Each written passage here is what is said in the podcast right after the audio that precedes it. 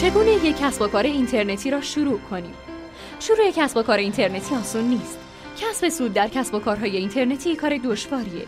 دشوار از این لحاظ که در حوزه کاری شما اشخاص دیگه‌ای هم کار می‌کنن که از رتبه سایت بالایی برخوردارن و رقابت با اونها اصلاً کار ساده‌ای نیست.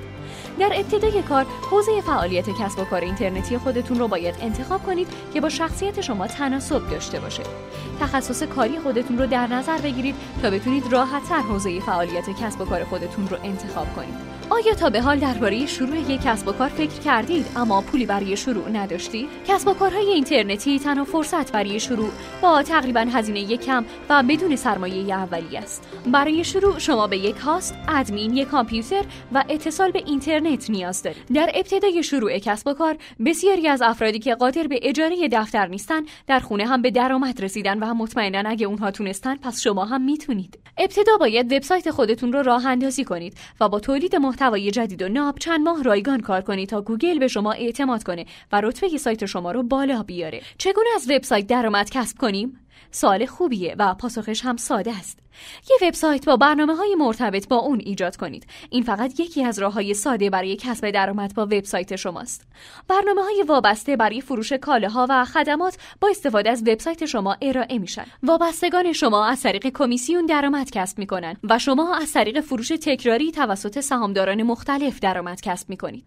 اکثر کتاب‌های الکترونیکی که در مورد چگونگی کسب و کار در اینترنت هست رو مطالعه کنید. شما میتونید محصولات رو برای دیگران و همچنین محصولات خودتون رو به فروش برسونید.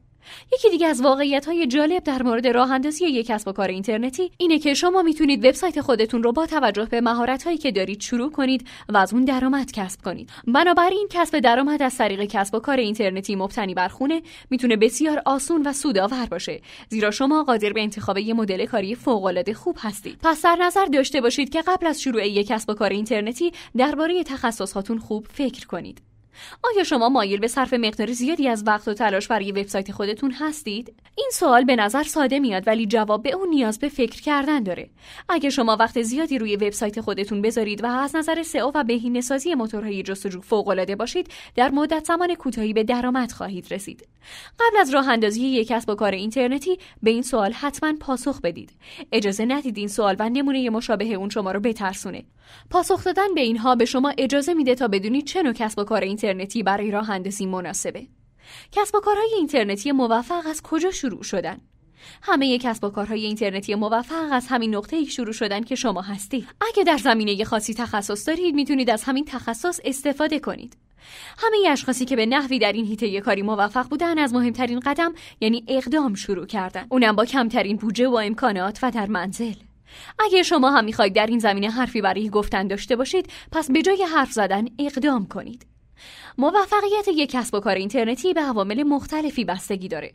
به عنوان مثال، اولیش اینه که کسب و کار خودتون رو با دیگران مقایسه نکنید. اونها سال هاست که کارو شروع کردن ولی شما در ابتدای راه هستید و مقایسه کردن به شکست شما می انجامد. دومیش اینه که دید بلند مدت داشته باشید. برای موفقیت بایستی یه سری اصول رو رعایت کنید.